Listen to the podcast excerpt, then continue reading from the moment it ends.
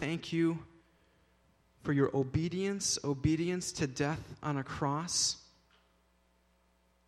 We pray that, Holy Spirit, you'd keep that at the forefront of our minds this morning as we hear from your word. We pray for Pastor Rick that you give him a boldness to speak as he ought to speak, give him wisdom, help us to have ears to hear, eyes to see, hearts to feel what you want us to feel, Lord, and then hands and feet to do what you want us to do. So we just thank you for your word. We thank you for Pastor Rick. And we pray all these things in Jesus' powerful name. Amen. Some of you have heard Jonah. Jonah is a story that just about everybody has heard. It's a favorite story of our children, but it's so much more than a child's tale. Many feel it might even be an allegory. But actually, when Jesus was here on this planet and, and he walked and he taught, he, he didn't think Jonah was an allegory. He talked about Jonah being in the belly of the big fish, the whale, for at least three days. Many think Jonah and the big fish. But should we really just think about the fish?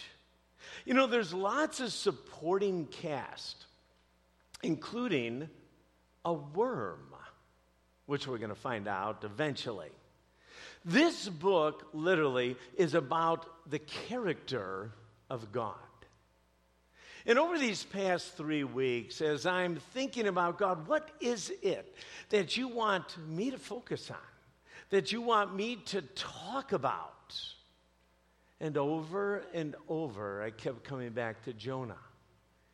And I was reading through it and thought out of all the times to talk about the character of God, this would be a good time. The times are chaotic, the future looks again bleak. What happens? What do we need to do as, as believers? We need to understand God better. We need to see God better. So, Jonah, Jonah shows us something of God's burning holiness, something of his powerful and detailed ordering of events, and something of his tender love, his mercy, and his grace. This is not a book with cold facts about God, as if it were a textbook on theology. It's a didactic work given so each one of us might be able to learn. Learn about God and learn, under, learn how to live underneath His reign. You know, we will see truths about God emerge as Jonah's plot uh, uh, un- unravels. Over the next few months, we'll focus on God, especially on His relentless love, mercy, and grace. But very interesting, we're also going to address things like racism, hypocrisy, and religious self righteous. You know, if you've been around this church for very long, you hear us talk much about God's grace, about God's love, about God's mercy. It's hard to believe if we understand, well, what sin does to God and does to us. How each one of us, well, are born sinful, and each one of us are separated because of our sin, and that God desires deeply to have a relationship with us. So, over and over again, God lets us know how much He loves us. In fact, His Son went to the cross. His Son spread His arms. His Son spilt his blood so that, well, our debt for sin might be paid. It's called the good news, it's called the gospel. It's all about God's love and grace and mercy. In fact, in just a little bit, we're going to celebrate Christ's death. And even that seems odd. You celebrate a death. But we celebrate how much God loves us and how grateful we are to be beneficiaries of His mercy. This is available to everybody. God's grace is available to all. You can become a son and a daughter of God right now by putting your faith and trust in what Christ did on the cross. That's good news. And that's what we love talking about. But we're going to be looking at Jonah. We understand the story of Jonah is crazy. It's really hard to imagine. And if you begin reading in Jonah, it's really a very, very short book. So, if we're going to learn, we're going to have to understand the context. We won't spend a lot of time here, but it really is important as we kind of open up God's Word this morning. Jonah was called a prophet. Well, if you're unfamiliar with that, a prophet was God's person who would, he would use to proclaim his messages to his people. If God wanted to share something, especially with the Hebrews, he would appoint a prophet. He would give them his words. And this prophet would proclaim God's word to the people. Well, Jonah was a prophet to Israel. It's the northern 10 tribes. It's the tribes that realistically were a bit more evil than, well, Judah, the southern two tribes. But the king at this time, his name was King Jeroboam. And the Bible tells us that Jeroboam was extremely evil. He just basically didn't listen to God. He basically flaunted his liberty and thought he didn't need to pay attention to God. He ruled about 28 years from 782 BC to 754 BC. Well, because Jeroboam was evil, most of Israel was evil. Just followed his lead. So that basically meant the whole country was not following God very well. This was the time that Jonah was a prophet, okay? But what's so unusual, in spite of their, well, actions, in spite of their unrepentive attitudes, God's mercy was still there. In fact, Israel was growing in power and the borders were expanding, just as Jonah, the prophet, basically foretold. In 2 Kings chapter 14 verse 25, I'm going to read this text to you. It gives us just a little bit of background about Jonah. But here's what 2 Kings 14 25 says Jeroboam II recovered the territories of Israel between Lebo-hamath and the Dead Sea, just as the Lord, the God of Israel, had promised through Jonah, the son of Amittai, the prophet from Gath Hepher. So Jonah was around. Jonah gave this, well, prophecy to the king and said, Hey, I just want you to know. God's going to allow you to expand the territory. God's going to bless you. God's going to be with your army. And so, realistically, if you get that kind of news, that prophet's pretty popular. So, Jonah wasn't treated like other prophets. Most other prophets, well, they were told to condemn the sin and the rebellion of that nation. Jonah, at least as far as we know, was only given this one prophecy. So Jonah was a successful prophet, but not because he was a good man, but because God was a merciful God. You know, it's been my privilege for the last few weeks to be able to uh, dig into this book, to, uh, I guess, read some scholars, Keller and Mackrell and other scholars that understand the language and understand the context. I think we're in for an amazing ride over these next few weeks. So let's pray before we go verse by verse through this amazing book. Father, we do come before you. You, you are our Heavenly Father. You are a God of compassion and mercy. You are slow to get angry and filled with unfailing love and faithfulness. Your ways are perfect and your actions are just. The book we're about to open, Lord, is going to puzzle us at times. And yet, this is going to become clearer and clearer. You are a God of miracles. You created the heavens and the earth by the very words of your mouth.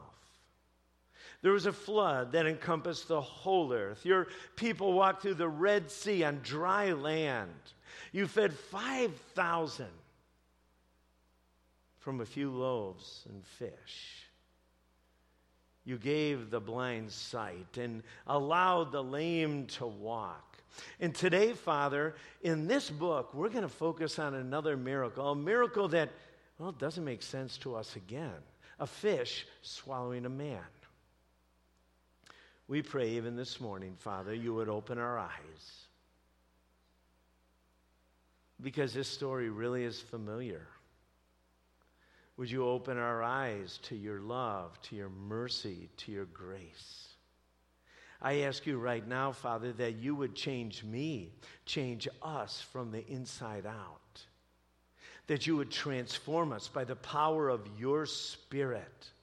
That your word would be alive and active. And that we would respond we cry out to you this morning, not only for you to reveal yourself to us, but to act. Our world needs a Savior. Our country needs to be rescued. You alone, Father, are our hope. We pray for this community. We pray for this country. We pray for our world. I ask you to encourage your flock and to draw people to yourself, even this day.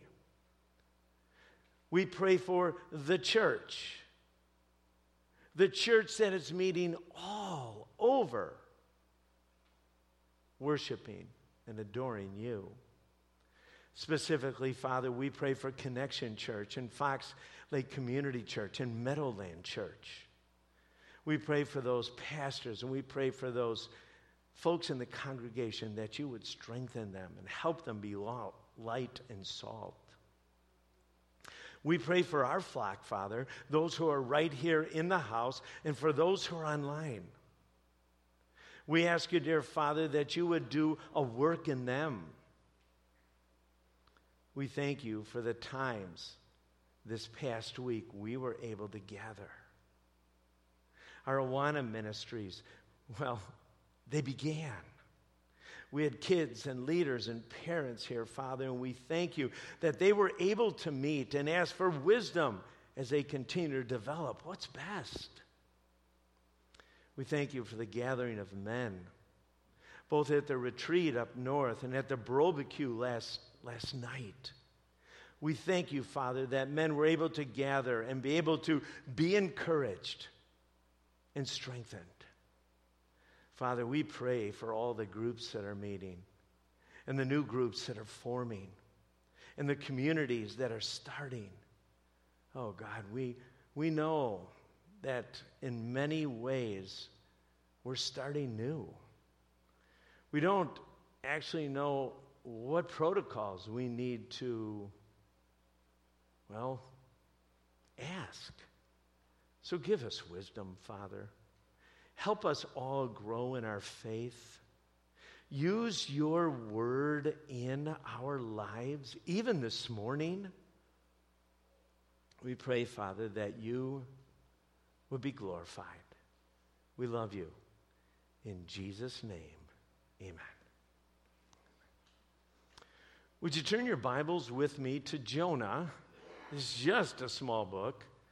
You might have to look in the index to be able to get it. But if you don't have a Bible or you uh, don't want to find it on your flat screen, you can look up at the screen behind me. And we're going to start off focusing on four verses today Jonah chapter 1, starting at verse 1.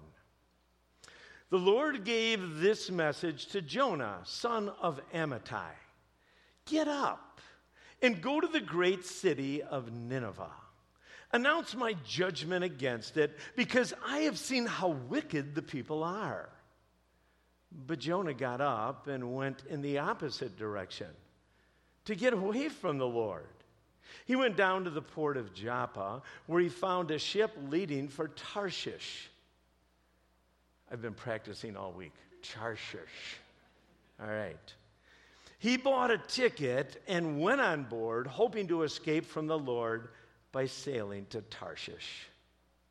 But the Lord hurled a powerful wind over the sea, causing a violent storm that threatened to break the ship apart. Let's go back just to verse 1. The Lord gave this message to Jonah, son of Amittai. It might not mean much to you as you look at that, but this is a common Hebrew phrase used when God spoke directly to a prophet.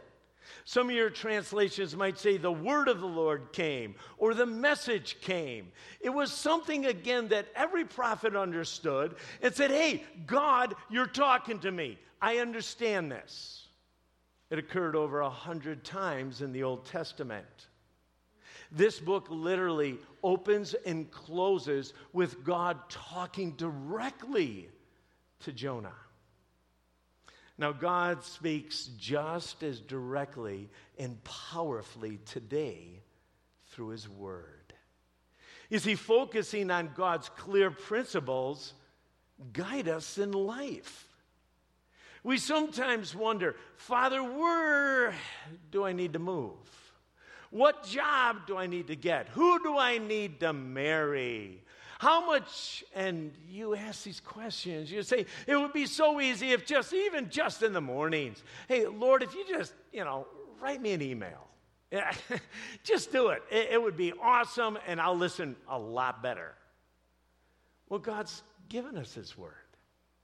And as we open it up, there are so many specific things that God expects us to do. My guess is, as we listen to God's specific word, He gives us specific de- uh, directions. And so sometimes we focus on, well, what to do today. And God says, hey, listen to me. I'll guide you, I'll direct you. His word is alive. And his word is to be obeyed without hesitation.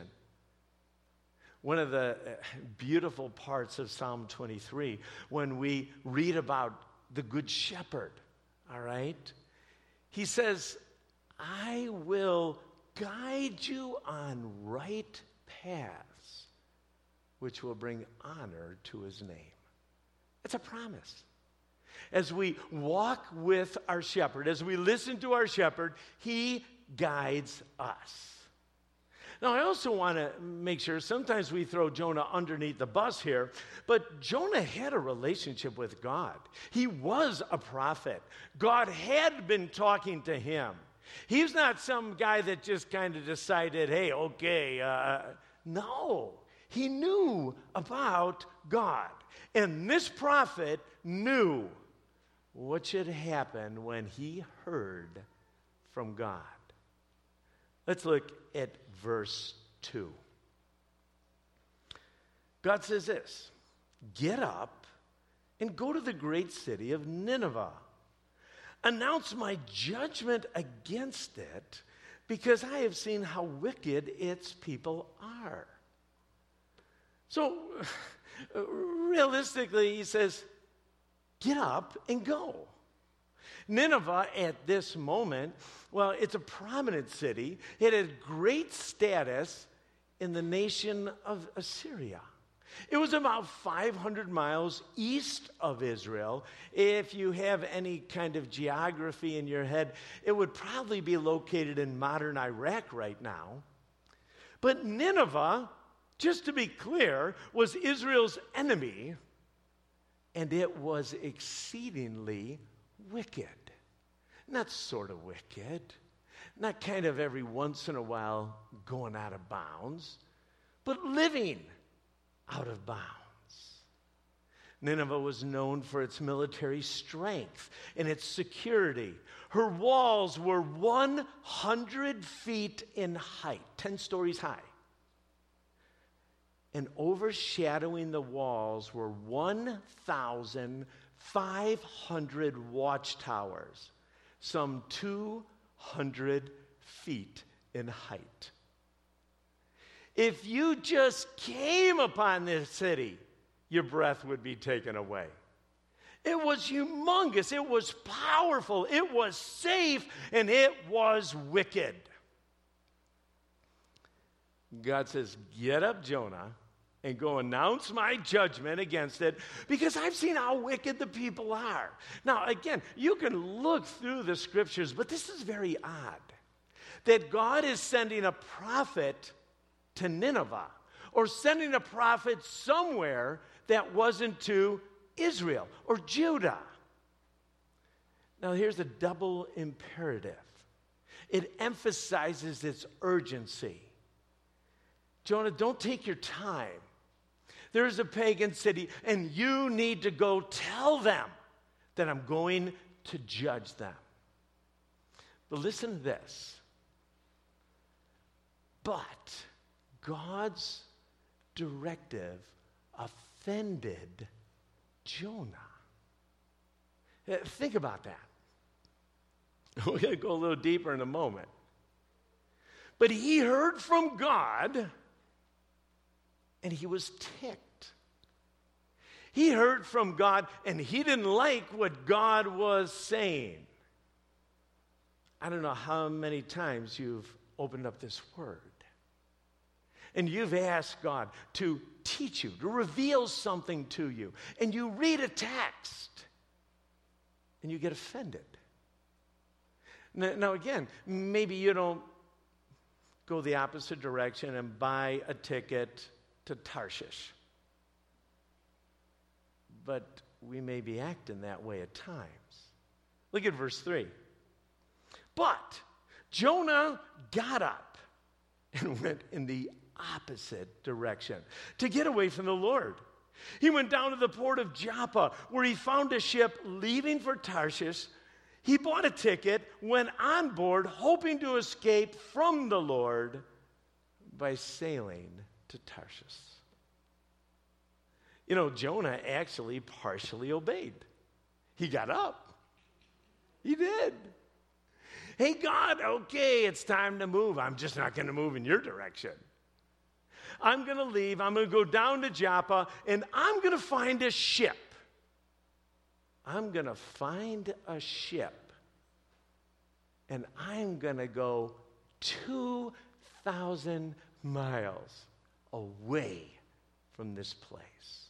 He's hoping to escape from God. And you ask why?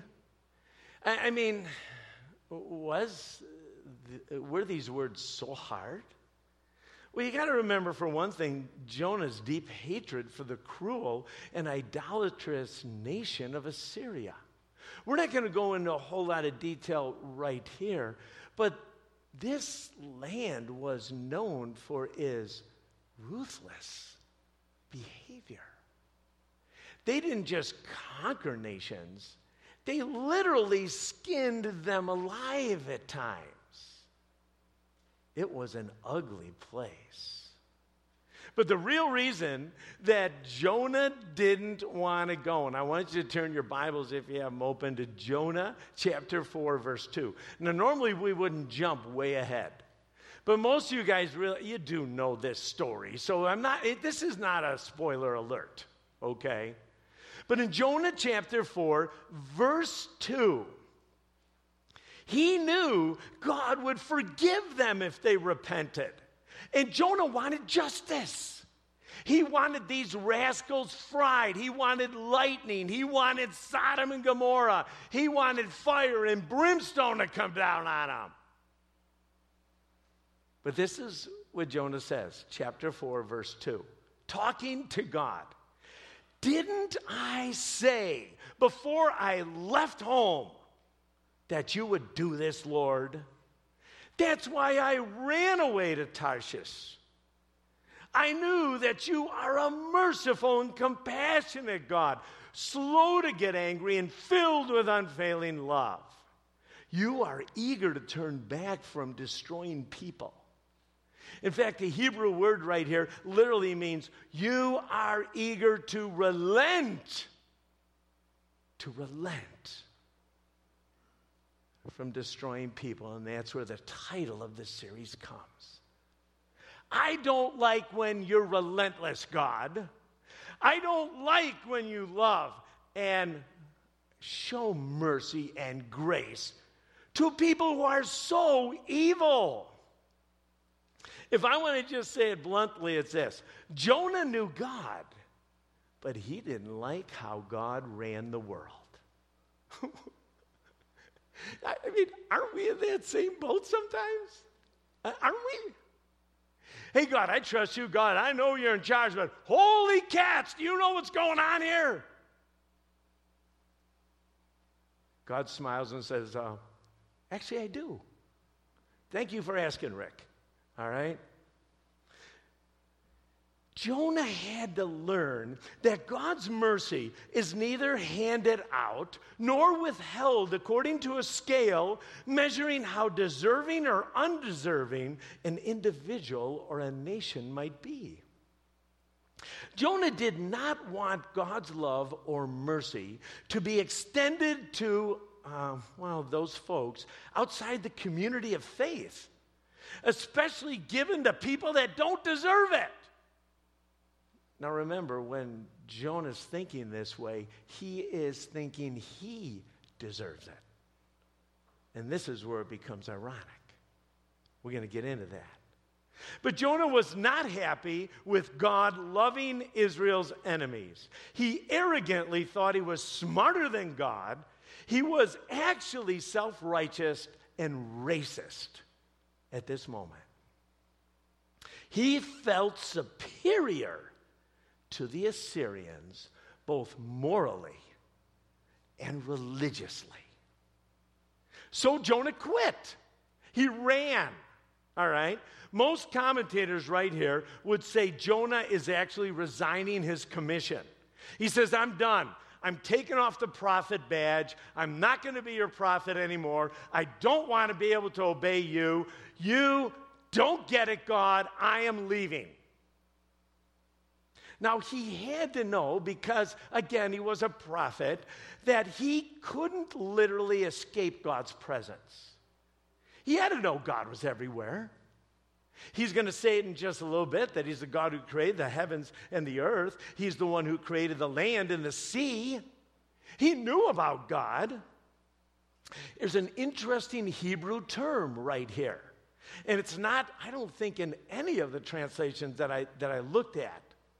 But literally, what he's saying, he's trying to get away from the face of God. He knew he wasn't going to get away from the presence of God because he's everywhere. But the idea is this God, I don't want you looking at me anymore. God, I, I don't want a relationship with you. I don't want to see you. So I am going to run. He is running from God's influence, he is running from God's face. And before we judge him too much, it's exactly what we do so much of the time. I, I don't want to open up this this morning, Lord. I'm mad at you, God. I don't like how my life is ending up. I don't like, God, how come you're blessing my neighbor? You know he just got a new boat. He does not love you at all. In fact, you know what he does on Sunday mornings? and you gave him a boat. What is all that about? You see, running from God's influence, from God's faith, is a reality. God's word didn't make sense to Jonah, and actually, it might even be suicide if he listens. Imagine this If you lived in the 1940s and God said, I would like you to go to Berlin and I would like you to preach how evil the Nazi regime is, and I want to make sure that you let everybody know they need to repent. Now, if you know anything about history, things probably wouldn't have gone well for you. Just let you know, all right? It would be almost suicide. And I don't think this was so much different than what Jonah was thinking. Out of all the peoples in the world, Lord, are you serious? Do you realize they skin people alive? I'm, I, no, I, I'm, I'm, I'm done listening to you, God. To Jonah, God's word seemed illogical and flawed, therefore he ran.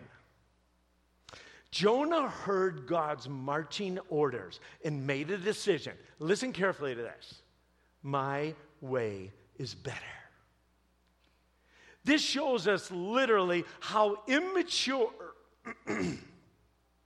his relationship with God really is. Let me say that again. This shows how immature his relationship with God really is. Let me try to illustrate this way. Soldiers go into boot camp in order to learn how to take orders and accept authority before being deployed. In an army, generals strategize and send their orders down the line.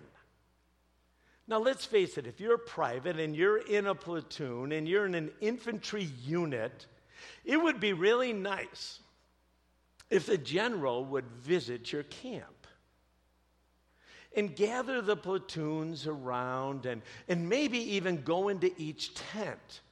Uh, by the way, John, I, I just want you to know these are all the things that are happening.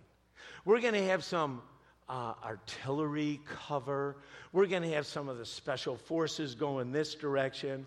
But we really need your platoon to go and draw the fire. If you don't do this, all the other soldiers are not going to be able to, well, make the impact that we hope that it's going to make.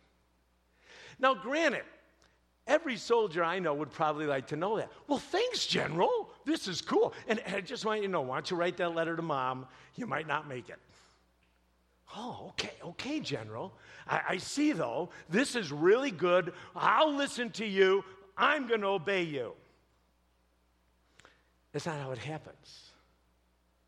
Platoons are simply given orders and await the signal and the signal is charge! Charge! Every soldier takes refuge in the record and the character of the general. They are confident that the general understands the situation and will do what is best. Soldiers just simply do their part. They trust the leadership and they charge. Now, now, let me remind you millions have followed human and flawed generals into battle, trusting their record and character, even though that might be suspect at times. Let me put this in perspective. Jonah. Jonah heard the charge from the God of gods, the King of kings, and in spite of the Almighty's record and character, he ran away. Now, many of you know the story of Abraham. His story is found in Genesis chapter 12, verse 22. You realize that way back in that time, God kind of called Abraham out of his hometown. And, he said, Hey, Abraham, I've chosen you, and you're going to be the father of a great nation. And I want you to understand, I want you to move, I want you to listen to me, and I'm going to give you a son to start this whole process? Well, if you remember the story, he did not get his son till he was 100 years old. Quite the miracle. And I'm sure at that time, can you imagine this 100 year old man, his 90 year old wife? They just have Isaac and they are jacked. Look at this, look at that, whoa, whoa. And they're showing him all over, and he's growing up, and this is a grand old day. Until God comes to Abraham. Says, Abraham, I would like you to sacrifice that son to me.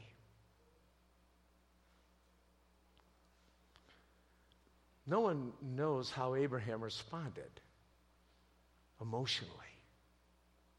We know what the Bible says is that he listened to God. But can, can you imagine? You're over 100 years old right now. God told him, hey, this is going to be the guy. This is the guy. He's going to start it all. And God says, hey, I want you to go kill him. the sacrificing his son didn't make sense. But what I do know is this, and it was so opposite than Jonah. Abraham trusted the record and the character of God, and he obeyed. In fact, the author of Hebrews talks a little bit about this in Hebrews chapter 11, verses 17 to 19. This is what the author says. It was by faith that Abraham offered Isaac as a sacrifice when God was testing him. Abraham, who had received God's promises, was ready to sacrifice his only son, Isaac, even though God had told him, Isaac is the son through whom your descendants will be counted. Abraham reasoned that if Isaac died, God was able to bring him back to life again. And in a sense, Abraham did receive his son back from the dead. How different.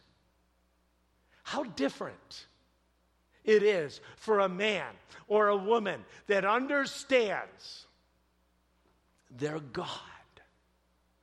And even in spite of not understanding his commands, not understanding what he's asking them to do. In fact, feeling like it's a suicide mission. Jonah runs, and Abraham obeys. Wow. Look at Jonah chapter 1, verse 4. But the Lord hurled a powerful wind over the sea, causing a violent storm that threatened to break the ship apart. Jonah sinned. Jonah disobeyed God. And God responded with grace. He sent a storm. Wait a minute. We're going to talk about this next week, all right? We're going to talk about how storms really reveal God's grace for his people. But if we can just look at this, this whole book, the whole book of Jonah is about sin and about grace. Sin is running from God. It is. It's being a fugitive. It's not trusting his character. Grace. Listen to this definition it's God chasing after us. It's God hunting us down before we destroy ourselves and those around us. Just a few takeaways before we continue to worship. God's love and mercy and grace is relentless.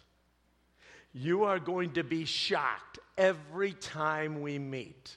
It does not make sense. Why God does this blows us away. why he extends grace and mercy and love to his family, even if they're rebelling. Why he extends love and mercy and grace to those not of faith, desiring deeply that they would understand how wonderful life with God is and what kind of a future it offers you. Why God does this, it's going to blow your mind away.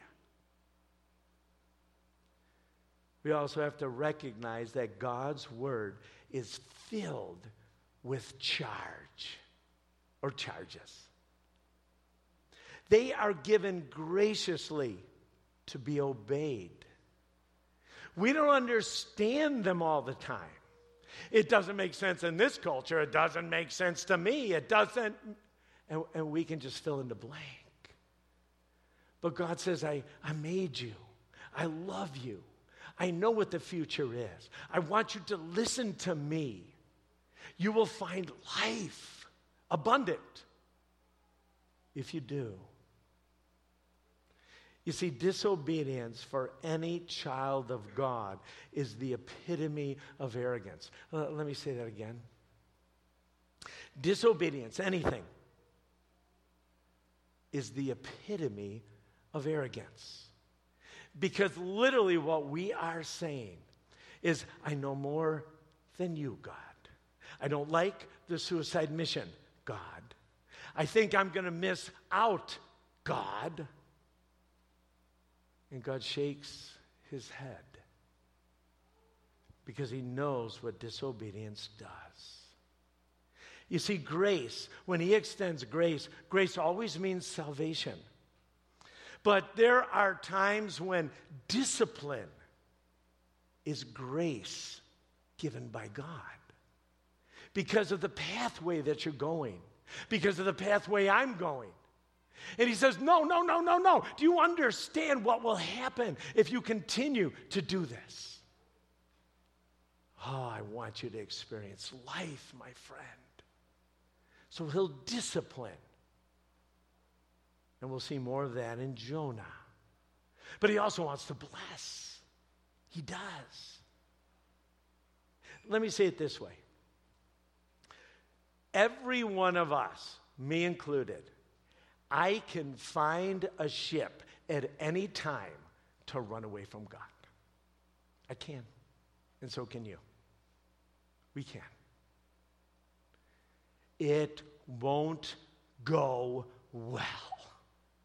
and we're going to see that. It really comes down to trusting the record and the character of God, which means this. If you're newer to faith or you're even exploring that, you may have a blurry view of who God is. Maybe you've walked with God for a long time, and sometimes circumstances fog up God. Oh, I'm so glad you're here. I'm so glad you have an opportunity for uh, a realignment, for us to see who God is. You'll never, ever regret it. In just a moment, I'm going to pray. And our worship teams are going to come up and we're going to worship. But, but realistically, in, in the middle of our worship, Brendan's going to lead us in communion, a, a time to reflect, and a time to remember, a, a time to evaluate, a time to confess if there is sin. If you literally, even at this time, say, you know what, I, I have been running from God. God, forgive me. Or it may even be as simple as, you know, God, I'm not one of your kids. I need to trust what you did on the cross for me so that I might be able to be forgiven and I can have a relationship with you. And then we reflect how wonderful and gracious that God is. I think one of my prayers during this series is that some who have walked with God for a long time see fresh God's love and mercy and grace. Maybe there's some tears. You're just so overwhelmed that someone loves you so much that they died in your place so you could be redeemed. Let's pray. Father, I thank you. I thank you for your grace. I thank you for your mercy. I thank you for your love. God, it's so easy to put Jonah in a, in a box. It's so easy to see other people's flaws. It's so easy, God, just to, well, put this in the category of kid's tale. But God, you gave this to us so that we might be able to see you better, respond to you quicker. God, break our hearts from the inside, break my heart, make it softer. We love you, Jesus. We do. In your name.